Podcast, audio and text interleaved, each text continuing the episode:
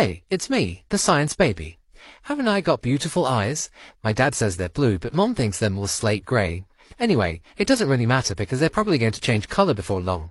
Most light-skinned babies are born with blue or grey eyes, but the colour will gradually change over the next year, sometimes even longer. That's because eye colour is caused by melanin inside the iris. There's actually no such thing as blue or green pigments in the eyes, just more or less melanin. When babies are born, they don't have much melanin, so their eyes tend to look blue.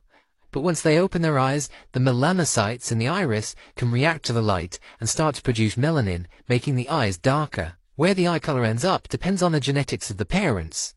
Mom has blue eyes, and Dad has brown eyes, and because brown is a more dominant variant of the gene, we think I'll end up with really dark eyes like my dad. But it's not always straightforward.